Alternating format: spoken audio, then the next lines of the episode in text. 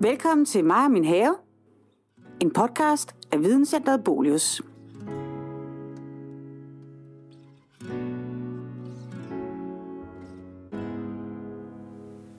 Velkommen ude i naturen, skulle jeg næsten til at sige. Det passer ikke, for i dag er vi gået indenfor.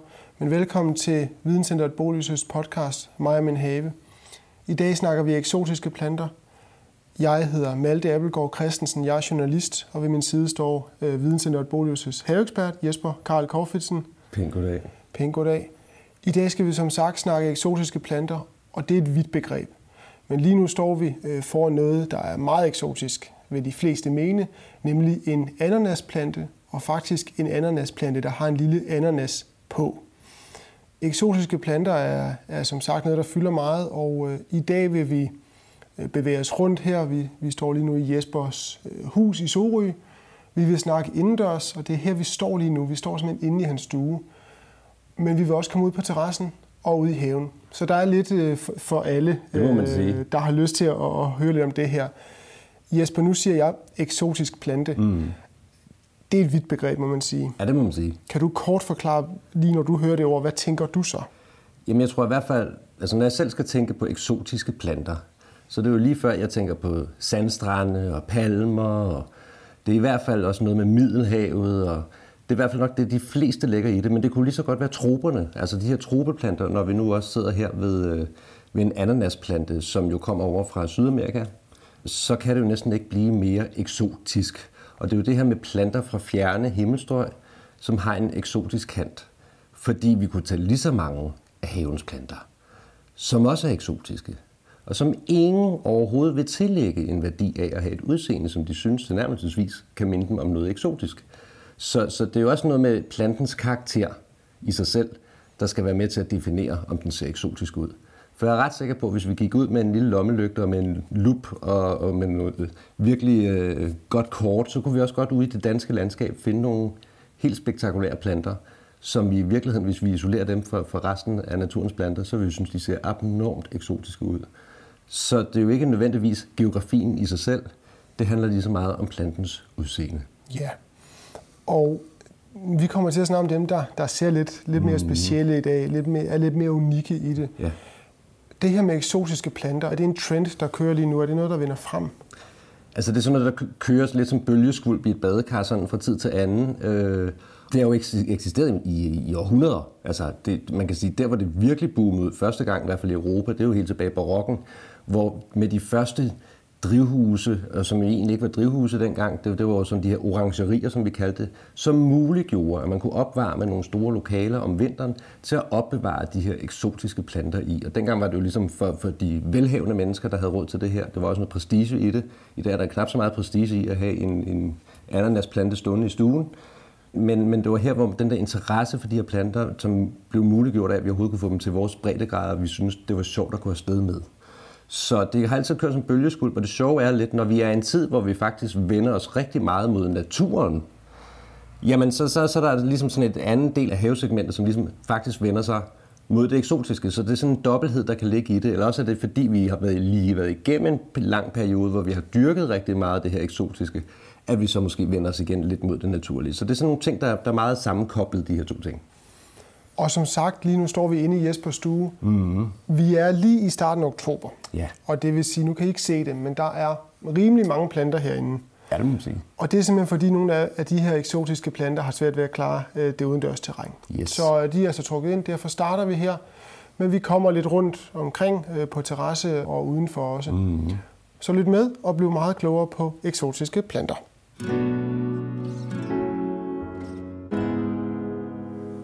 Vi har bevæget os cirka to meter væk fra den ananasplante, vi stod ved før herinde mm. i Jespers stue. Det har vi gjort, for nu er vi kommet over i et hjørne, hvor der står lidt flere Ja. af de her eksotiske planter, og lidt forskellige. Mm-hmm. Jesper, hvad kan jeg se? 1, 2, 3, 4, 5, 6 øh, planter foran mig, der alle sammen er eksotisk i udtrykket. Ja, og man kan jo sige overordnet, når vi er indenfor i stueplanteverdenen, jamen så er det jo rigtig ofte jo det er jo ikke det, du ser hverken mælkebøtten eller noget af det, vi kender ud fra vores danske natur af, fordi vi kan slet ikke trives ved at komme herind. Så, så der er det jo de eksotiske planter, vi dyrker, når vi er i indendørslivet. Og øh, det kan også være problematisk nogle gange, fordi vi stadigvæk er på nogle breddegrader.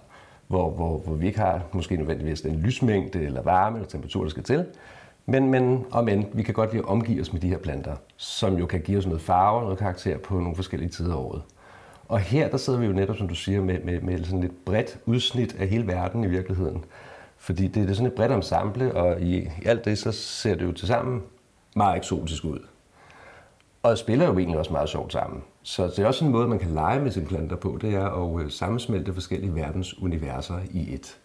Kan du prøve at gennemgå de planter, vi, det vi Det kan jeg sagtens. Og hvis vi skulle starte med noget, der sådan ligger her i Europa, jamen så har jeg jo faktisk taget en plante her, som jo egentlig tror mange kender ud fra køkkenet af. Det er rosmarinen, som jo er en middelhavsplante, som vi i hvert fald kender ned for de breddegrader af, og som når man nuller på den, så dufter den rigtig skønt af de her lidt eteriske olier. Så det er jo bare sådan et eksempel på også en, en, en nytteplante, en plante, vi bruger ude i vores husholdning, øh, som et krydderi, som et spice, og som er en af de her eksotiske planter. Og øh, du kan sagtens have den ude i haven, men du skal stille den på en lun vokseplads. Den er ikke fuldt ud hårdfør, som vi kalder det, når vi er på haveniveau. Fordi den kan altså godt øh, lide lidt under noget frost om vinteren. Den kan heller ikke lide at stå rigtig vådt med fødderne. Så de der meget våde vinter der, det bryder den sig måske heller ikke så meget om. Så øh, har man sådan en lidt tør terrasse eller et udhæng, hvor den kan stå lidt under, så kan den måske godt klare sig igennem vinter. Men ellers må man have den en lille smule indenfor. Lige ved siden af, der er vi jo simpelthen drønet hele vejen over Atlanten. Der er vi kommet over til Arizona i USA. Fordi det her, der har vi en agave stående, og som jo faktisk også har stået ude hele sommeren, og jeg blev nødt faktisk overrasket over det nu her, der lige tog den ind, fordi den her er en af de ikke, eller det er en af de frostfølsomme agaver, for der findes, det kan vi komme tilbage til, jo altså også noget, der kan klare lidt mere end som så. Men pludselig, da den kom ind, så tænkte jeg, wow, den er alligevel vokset lidt i år. Øh, det er jo faktisk bare sådan en, jeg har fået som sådan en lille babyplante på et tidspunkt, hvor den ikke fyldte andet end en lille bitte, bitte, bitte potte. Nu begynder den dog at have været en sådan lille halv meter i bredde. Yeah. Øh, og fylde noget og stikker som et ondt år. Men er den her meget karakterfulde, og det er det, der kendetegner, som jeg synes er så smukt ved gaver. Der findes rigtig mange slags af gaver, men, men den her øh, symmetri, de er opbygget af, det kommer næsten op som sådan en blomst, der folder sig ud med sine blade og med sine små pigge og torne, men helt symmetrisk åbner sig op af det her centrumorienterede univers. Det, det er så meget karakterfuldt, så det er virkelig en plante med karakter, øh, som man kan lege med, og det er jo vi er altså også over i det, der hedder sukulenter. Ja. Og det man kan sige, det er både rosmarinen og gaven, de er jo grønne i deres udtryk. De er grønne i deres udtryk. De er meget også... det, vi kender fra Danmark. Så det er også en plante, altså specielt af gaven jo, som sådan en, altså, nu blev jeg så lidt overrasket over, at den alligevel var vokset i år, ikke? Men, men det er jo også sådan en lidt stationær plante. Altså, men, men den ligner sig selv også lidt fra i går af, ikke også? Altså, så, så meget forandrer den sig heller ikke på året. Så, og ved den har det her meget symmetriske udtryk, jamen så, så er der ikke så meget foranderlighed i den, og sådan er det jo med symmetri. Jo mere symmetrisk det er, jo mere perfekt det er, jo mindre lever det måske i virkeligheden også. Det er ikke så dynamisk at se på i virkeligheden. Nej, og det er jo det, der er, der er spændende ved de eksotiske planter. Det er, at de varierer i, i udtryk, i farve, det må man i sige. muligheder. Nu har vi lige vendt de to grønne. Mm-hmm. Bag dem, så står der en masse med forskellige farver. Jamen altså, når vi kommer over i det lidt mere tropeagtige univers, så er måske noget af det, der kendetegner det, det er, at der, der kommer altså noget mere smæk på farverne. Øh, lige så snart vi er ude i det tørre miljø, så er det meget støvede farver. Det er jo netop det, vi lige har været igennem her med Arizona og Middelhavet. Så der, det er sådan meget de støvede farver, og hvis der endelig er blomst på, så er vi over i lidt lavendelagtige farver, douche farver. Når troberne, der er fuld kul på. Ofte også fordi, at det jo igen, vi er uden natur, der lever et helt andet dyreliv, som de er afhængige af. Nogle insekter, insekter, jeg har nogle øjne og orienterer sig på en anden måde, end vi, end vi gør som mennesker, så, så, så de er opbygget på et andet farvespektre. Og det vil sige, at de her planter er også nødt til at have en anden farve. Og igen, der er vi faktisk ude i ananas-slægten. Øh, vi har de her bromeliaer stående, som jo er de her lange, øh, næsten rør, der står også, og som minder lidt om gaven i sin øh, helt symmetriske opbygning af en form øh, men som står i de her knald orange-røde og bordeaux-røde farver, som er meget skønne. Så altså, skulle jeg anbefale en stueplante i øvrigt, som man kan stå i lang tid, hvis man gerne vil have sin stueblomster til at stå i lang tid. Altså, fordi der er måske nogen, der er vant til, så har man sådan en uge, og så er den allerede klasket sammen, og så er færdig ud. Så synes jeg, man skal gå afsted med en bromelia, fordi man shatter lidt vand for oven, altså sådan, så det lægger sig ned igennem de her blade her, fordi der må gerne stå lidt vand nede i de her bladhjørner. Og så klarer den sig egentlig med det i ganske lang tid, og kan godt klarer jo netop de høje temperaturer og det lidt tørre miljø, vi også skal have i stuen, ganske fint. Så, så det er en lidt forholdsvis nem stueplante at have i en lang periode. Der kan udfordringen være at have den sådan i flere år måske, men øh, det kan man også godt komme afsted med. Og det du har gjort her, det er, at du har sat din bromelia oppe på en, en, en form for kiste, så den er kommet Ja, det er lige blevet hævet lidt op i- i ja, højden. fordi jeg synes nogle gange, vi har, vi har en, en tendens med at enten at placere planterne meget langt væk fra os, men når vi er inde i stuen, altså, så synes jeg godt, man må få planterne lidt mere tæt på, fordi det er også det, der gør, at man sådan kravle ind i dem og begynder at nærstudere dem. Og, og det er jo måske en af sådan mine kæpheste jo i virkeligheden også, det er det her med, at øh, vi skal lidt tættere på de der planter, fordi hvis vi også skal have en forståelse af dem og, og lære noget om dem, jamen så, så er vi nødt til øh, at komme tæt på dem. Noget af det, jeg faktisk synes, der er rigtig sjovt ved bromeliaer, øh, det er faktisk lige, da de sådan begynder at komme frem i år, som en, en, en ny ting. Det er jo virkelig kørt som en modeplante i år. Ser et naturprogram i fjernsynet, som handler om øh, netop øh, Peru og de her bjergeegne dernede, hvor de vokser vildt, og hvor de vokser på to sider af bjergene. Altså de vokser på både på den tørre side, så der er nogle bromelier, de kan stå i det meget tørre miljø, og så er der nogle, der vokser mere nede i de tropiske skove, som dem vi sidder for her. Men kendetegnet for dem, det er de små vandpytter, som ligesom kan lægge sig nede i de her blad, hjørner, bladskeder. Og der findes simpelthen frøer, som op i de her vandpytter lægger deres æg. Og øh, kommer der jo små haletusser ud, som lever i den her lille vandpyt. Og på, vi kan jo næsten regne ud, at vi er sådan en lille bladplante hjørne der. Det er jo ikke meget vand, der kan være der. Så vi er også ude i en meget lille frø, men alligevel, inden det der vand er fordampet, skal de her haletusser have nå at vokse store nok til at hoppe ud igen. Og det er den der, øh, altså den der symbiose, der kan være mellem øh, dyrelivet og plantelivet, som kan fascinere mig så meget. Der er ligesom en grund til, at planterne også ser ud, som de gør, øh, i forhold til, de afhængige af nogle dyrearter, og omvendt. Ja, og man kan sige, man kommer nok ikke til at få haletusser hjemme i sin egen stue. Det tror jeg ikke, det tror jeg måske også, man vil betakke sig for. Men, Det tror jeg men det er nogle af de der små sjove ting, der kan være. Kunne du tænke dig flere tips om haven, så kan du skrive dig op til vores havenødsbrev, som du modtager hver anden uge. Tilmeld dig på bolius.dk-havenødsbrev. Den sidste plante, jeg lige vil, vil vende på, det er, er den, der står lige foran os. Mm-hmm. Øh, som står i, en, i, en, i sådan en glas øh, en glaskuppel. Ja. Den er også lidt speciel. ja, det må man sige. Øh, vi har at gøre med det, vi kalder de kødædende planter. Det er øh, sarracenia, de her rør, som ligesom kommer op fra, fra plantens basis. Og plantens basis, det er jo hele det her vækstmedie der nedenunder, fordi vi er ude i sumpene. Og, og der skal simpelthen altid stå vand lige op til overfladen. Helst, der skal, det må helst ikke tørre ud. Og nede i rørene her må du også godt lige stå en lille vandpyt nede i. Og nede i de her rør, hvor der ligesom er den her klap op for oven, jamen det er jo altså der, hvor insekterne ender med at skvatte ned i. Og så kan de altså ikke komme op igen. Så man kan det også, også hvis man synes, man har haft et efterår med lidt mange æderkopper og lidt mange fluer i stuen, jamen så, så er det nogle meget sjove planter at have indenfor. Og så har vi jo flueklappen der med sine klapper, og som lukker sig sammen, når man øh, rører ved øh, de der følere, der sidder, der sidder en tre stykker på hver side. Og så klapper de sammen om den flue, øh, der nu måtte sætte sig der på et eller andet tidspunkt. Men, men det er også en af de her sjove, det er i hvert fald også, hvis man har børn, synes jeg, at det er en af de sjove planter at have. Øh, mange synes, de er besværlige at have med at gøre. Der er jo nogle af de her planter, og det er også derfor, vi faktisk har startet ind i dag, fordi vi sidder også lige ved det, der hedder paletblad. Vi er en tid, hvor vi slæver rigtig meget af de her planter, som vi har indenfor, dem slæver vi med ud på terrassen, og så tager vi dem med ind igen om efteråret, når det bliver vinter igen. Og det der have, stue, miljø, altanmiljø, terrassemiljø, det smelter rigtig meget sammen i de her år. Og det, det er måske også noget af det sjovt, så det gør jo også, at plantesiden smelter mere sammen, end den måske nogensinde har gjort. Og det, der er i det, når vi snakker eksotiske planter, mm. langt hen ad vejen, så er de jo ikke særlig nemme.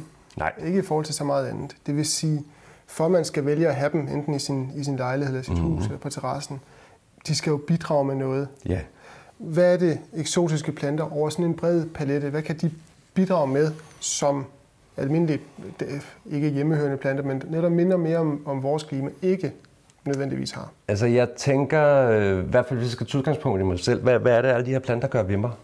Man kan sige, de svarer lidt til, til ugebladene, øh, som, som den kulørte presse. Men det er de kulørte planter. Det er dem, der kan give mig nogle små oplevelser, som, som de hjemmehørende planter ikke nødvendigvis kan. Og, og uden for at skulle fornærme nogen omkring den danske natur, for det, det er jo noget, jeg ikke kan gøre, men, men, men vi lever på nogle breddegrader, hvor den flora og natur, vi har derude, er ikke nødvendigvis så super farverig. Og øh, nu elsker jeg jo selv farver. Så det der med at kunne øh, lave en lille plantesammensætning i min stue, hvor, hvor den virkelig får smæk på, jamen det er jo også det, der måske kan gøre, at når jeg står op en, en januar morgen ved vintertid og synes, det hele måske er lidt tungt, så, så er jeg allerede fået lidt farve på nethinden, og det er jo det, det skal gøre. Altså når vi omgiver os med planter generelt, så er det jo det der med, at det skal løfte os. Det skal give noget, øh, noget til vores sjæl, som gør, at vi synes, det, det hele er lidt rarere at være i, det miljø, vi er i, og planter generelt indendørs, er altså noget, der er med til at, øh, at give os noget på, på, på den sjælelige side i, og vi får det bedre mentalt.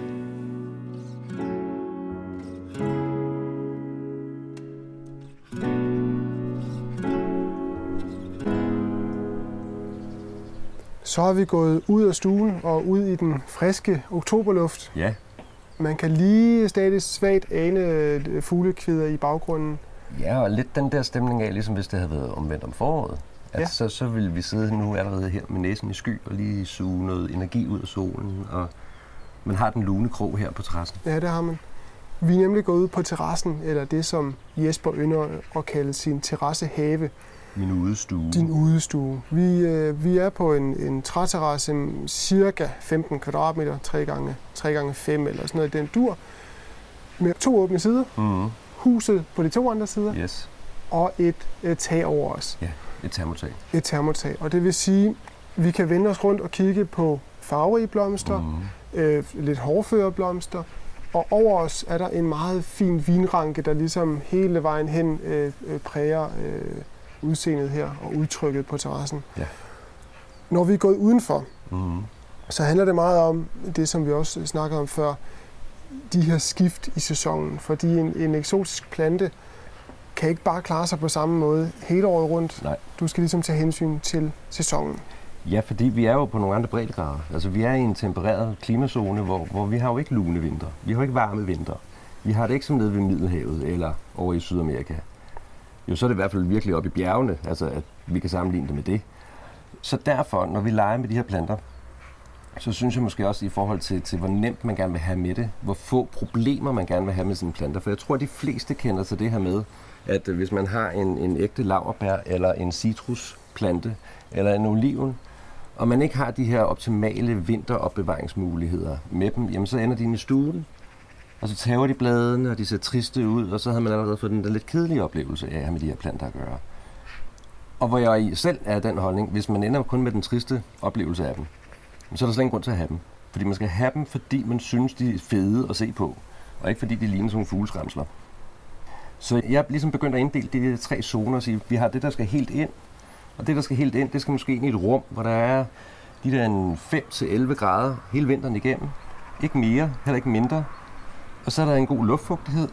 Der er lys og luft. For det kræver det til de her planter. Og hvis man ikke har det, jamen så synes jeg måske, man skal vælge dem fra. Fordi det er netop sådan noget, hvor citrusplanterne vil elske at stå. Det er også sådan noget, hvor de fleste af agapanthuserne, altså de afrikanske skærmier, vil elske at stå. Og den ægte laverbær og sådan nogle ting, som ligger lige på den der grænse her. Det kan ikke stå ude i vores have vinteren igennem. Så er der sådan noget som det her miljø, vi står i her, hvor der, hvor der trods alt er læ på to sider.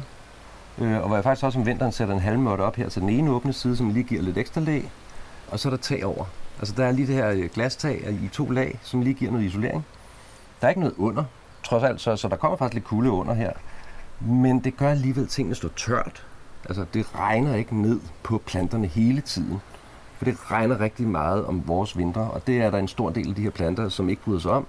Så det der med, at de bare allerede står tørt, står lidt lunere, end hvis de stod ude i haven, jamen, så kan der allerede noget, der kan lade sig gøre.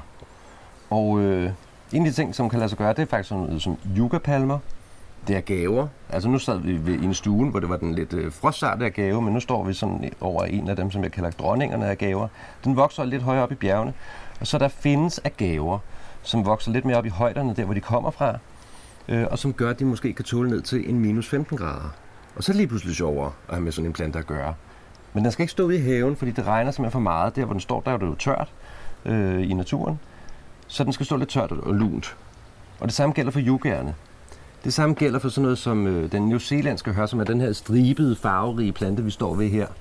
Øh, og som faktisk gerne vil stå fugtigt med rødderne. Øh, den vil gerne have sådan noget rigtig øh, humusrigt jord, øh, hvor den ikke står og tør for meget ud. Hvis den tør for meget ud, så får den faktisk kedelige blade. Men den skal stadigvæk bære sådan lige til det der lidt næsten, næsten frostfrie miljø om vinteren. Men den kan godt tåle noget kulde. Altså sådan den kan godt tåle minus 1 måske. Minus 2 over nogle nætter og 3 grader, uden at den går til. Den kan bare ikke klare det i et langt stræk. Granatæblen, som vi også står ved, det er lidt det samme, og den her meget fine pampasgræs, som står med de her fine aksler i øjeblikket, der gælder også lidt det samme.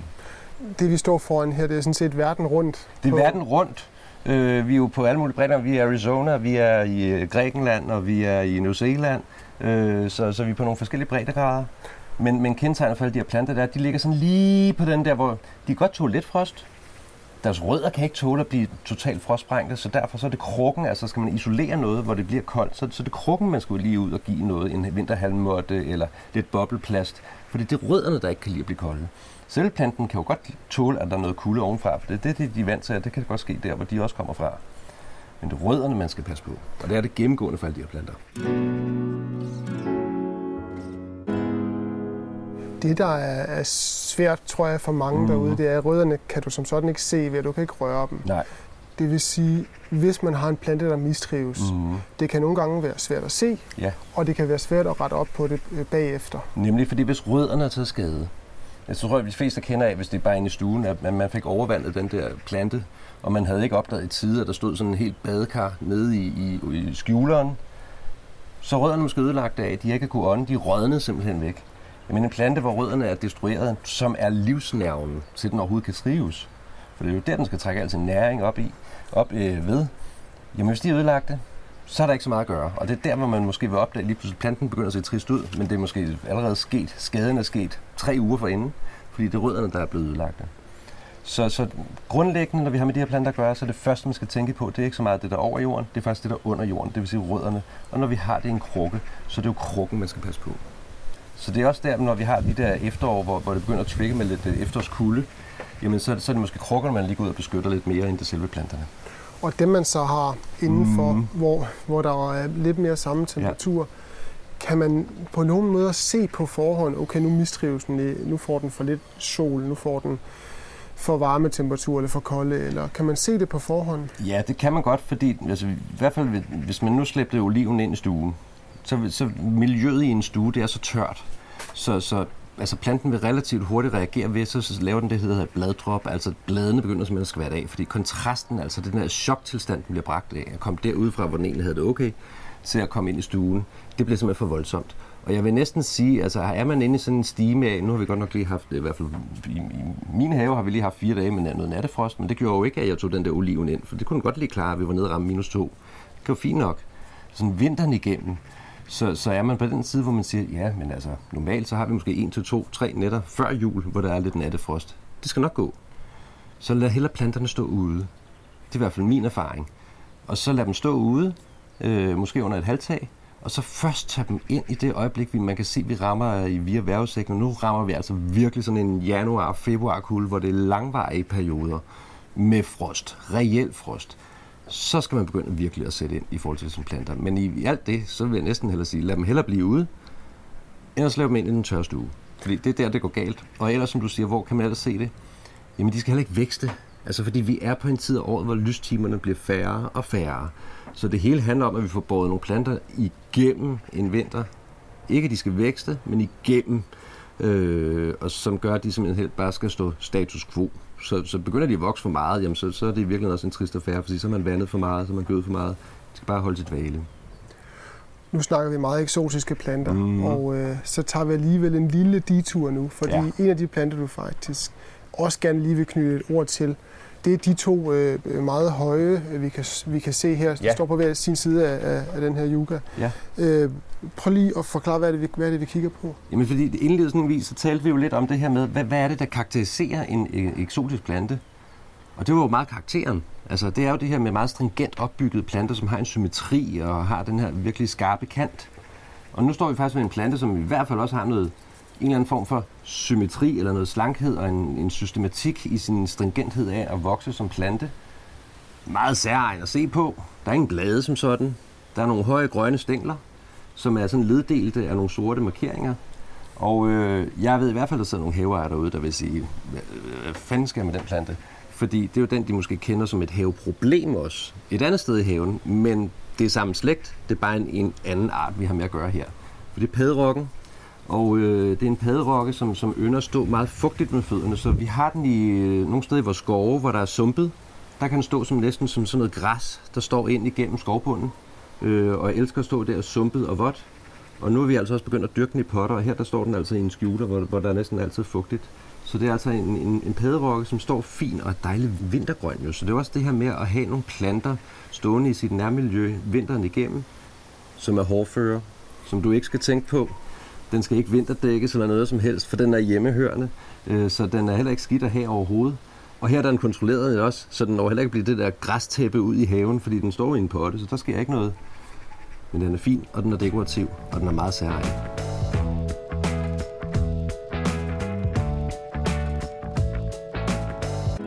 Så er vi gået ud virkelig i den grønne natur. Det må man sige. Farverig natur er det også i det her Og tilfælde. vi er lige gået ud i step 3, kan man sige, fra stuen, terrassen. Nu er vi ude på, i terrassehaven, altså det, der vil svare til andres terrasser.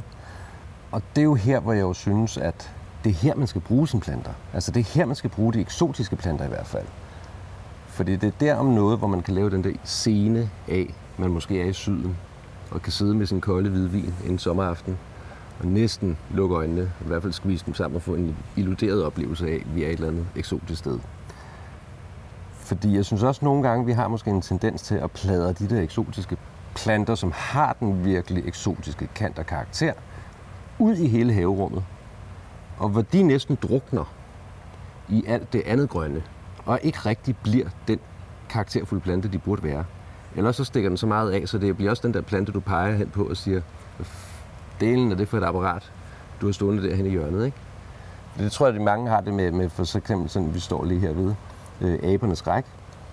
Øh, jeg hører i hvert fald mange sige sådan, jamen så har de også den der stående i haven, ikke? Altså, og den ser måske ikke rigtig ud, som det den burde. Men når den nu står her, i det eksotiske haverum, jamen, så bliver det bare pludselig en anden historie. For den bliver jo en del af de andre meget karakterfulde planter. Hvor på den anden side har du abernes skræk med sin torne op ad stammen, og, og vi har de øh, afrikanske skærmliljer, og vi har eukalyptus, og vi har myrter, og vi har, hvad ved jeg, ikke stående her rundt om os. Og hvor det til sammen bliver det her øh, univers. Det bliver i hvert fald mit univers af alverdens eksotiske planter i et. Så jeg har skabt noget, som bliver min eksotiske have. Det, det leger lidt bedre sammen, end hvis jeg havde pladet alle planterne rundt ude i havene. Og jeg vil sige, når man står herfra, og nu har jeg ikke været med til at plante mm. dem, så jeg kan sagtens sige, hvad jeg mener om det. Fordi det er en, en fin lille øh, omkreds med, med et vandbad i midten. Mm. Og du har, nu er vi meget mere i de grønnere farver, Ja. end, end de farverige, vi havde på terrassen og Absolut. indenfor. Og alligevel, det vil sige, når du kigger, så får du det her indtryk af, at det hele hænger sammen. Ja. Men når du så kigger på, på de enkelte, for eksempel abernes skræk, mm. så har du virkelig en, en speciel plante, en karakterfuld plante, Ja. som både kommer til ret for sig selv, men også i det her tilfælde i, øh, i helheden. Og det er det her med, at planterne skal jo lege sammen. Så, så man kan sige, at nogle af de her planter, som virkelig har noget kant og karakter, de kan måske godt i ude i et enkelt bede som en stavt og så videre være solisten, der træder lidt ved siden af og gør noget. Men, men når det er store planter, der fylder meget, så skal man være lidt mere varsom. Og i alt det, så leger de altså næsten bedre sammen i samme klasse som værende dem, der, der er lidt uleset. Øh, de kan næsten bedre lege sammen i et univers. Øh, fordi vi kan lige gå herover til vandgrøften ved siden af, jo, som, som er, er regnvandsløsningen. Og gentage i virkeligheden der, hvor vi jo startede hele udsendelsen. Hvor vi startede jo at tale om de her kødædende planter. Altså min regnvandsløsning er jo i virkeligheden sådan lidt øh, mit illuderede øh, skovgrøft, som jeg husker som barn. Men altså, jeg husker jo selvfølgelig ikke nogen kødædende planter fra, fra skovens skovgrøfter, øh, da jeg var barn. Men jeg havde kødædende planter hjemme på værelset. Og dengang vidste jeg i hvert fald ikke, at der var kødædende planter, der kunne nødvendigvis trives udenfor hele året, som de kan her. Og det gør de altså, de her fine kødædende planter. De står her i det her vådområde i kanterne til min skovgrøft, og de står med deres fine store rør, der er endda blomster på, og smelter sammen med alle de andre sumpplanter, og bliver det her vådmiljø af, af vådplanter, som, som elsker at stå og soppe med fødderne i vand. Og det gør de i hvert fald også i øjeblikket, hvor det regner så meget, som det gør. Lad os nu sige, at vi her over, den, over det her afsnit har inspireret folk til, okay, jeg vil gerne prøve mig i kast med de her eksotiske Mm. mm. planter. Uanset om det så er de, de mere øh, tørketolerante i Arizona, eller, eller sumpplanten, øh, kødende plante her. Ja. Hvis nu man vil, vil give sig i kast med det her, Mm. hvor, øh, hvor finder man dem så? Jamen det, nu om dagen, så gør man det næsten rigtig mange steder. Det kan være i supermarkedet, lige på den der onsdag, hvor du er der, hvor de har lige fået noget impulskøb hjem hvor der over i det ene hjørne, så står der altså lige de der kødende planter. Jamen, så er det der, man lige skal få dem nappet med i indkøbskurven. Det kan også, øh, og jeg er lige tjekke, om de nu er så vandet og og gode nok til at tage med hjem i det hele taget.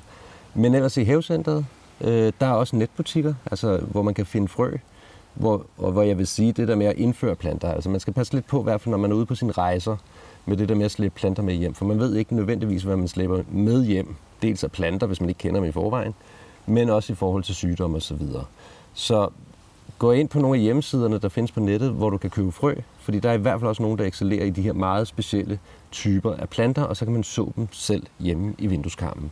Så der er masser af muligheder for at finde de her planter, både i havecenter og ude i supermarkeder og på nettet og alle mulige steder. Men man skal have øjnene åbne, fordi det er jo selvfølgelig ikke de planter, de har flest af. Altså det er jo ikke stangvaren, vi er ude i her. Det er jo det, er jo det, det lidt små, unikke plante øh, historier, vi har gang i her. Så man skal have øjnene og ørerne åbne, eller have en god lille planteliste, man går afsted med, og så at de steder spørger på dem, om det er noget, de kan skaffe hjem. Og når man så har øh, været ude at købe dem, eller mm. eventuelt har dem øh, i forvejen, så vil jeg bare sige, nu kommer vi jo kun her forbi det generelle. Mm. Hvis man har brug for konkrete tips til øh, avocadoplanter, mm. øh, orkideer, kødende planter, jamen så øh, kan jeg anbefale jer at gå ind på bolius.dk. Der har vi masser af de her øh, guides til, til forskellige planter, både hvordan du passer dem og plejer dem, og også i enkelte tilfælde, hvordan du laver dem eller, eller laver stiklinger af dem. Det samme har vi på vores YouTube-kanal. Søg på Videnscenteret Bolius på YouTube, så er der masser af forskellige videoer, der forklarer om det her, så man faktisk øh, vi guider øh, på, på den rette vej. Det må man sige.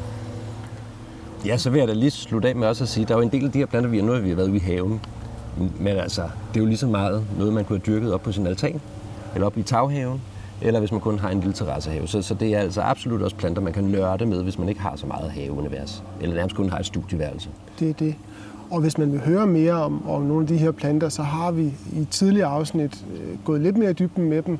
Øh, i, det, I det med havetrends øh, her fra tidligere i år har vi i hvert fald snakket om både kødende planter mm-hmm. og, og, og sukulenter. Men det var det, vi havde øh, omkring eksotiske planter for i dag. Ja, og så er vi jo altså lige på det der faldræb af, at måske der kommer noget frost og så videre. Så gå nu lige ud og få taget et tjek på de enkelte planter og se, hvad for nogle skal helt ind, hvad for nogle kan i virkeligheden blive stående ude, og så smæk en halvmåtte og noget bobleplast omkring dem. Fordi så er der altså mange af dem, der har bedre af at blive ude vinteren igennem. Og øh, apropos vinter, så vil jeg bare slå et lille slag for det næste afsnit, vi kommer til at lave, og det sidste for i år. Det kommer til at handle om øh, vinter i haven og jul i haven. Yes. Så både hvordan man kan gøre ens have lidt mere spændende om vinteren, øh, eller terrasse igen, hvis, hvis man har tænkt sig at være der. Øh, men også hvordan kan man gøre noget op til jul, mm. udover bare at sætte en, en havenisse et, et sted eller to. Ja, fordi det, det er jo lige trods alt en tidspunkt af året, hvor vi gerne vil gøre lidt ekstra ud af det. Lidt ekstra. Det gør ja. vi altså næste gang. Det afsnit, det kan du finde øh, på bolius.dk eller i din øh, podcast-app den 28. november. Tak fordi I lyttede med. God fornøjelse.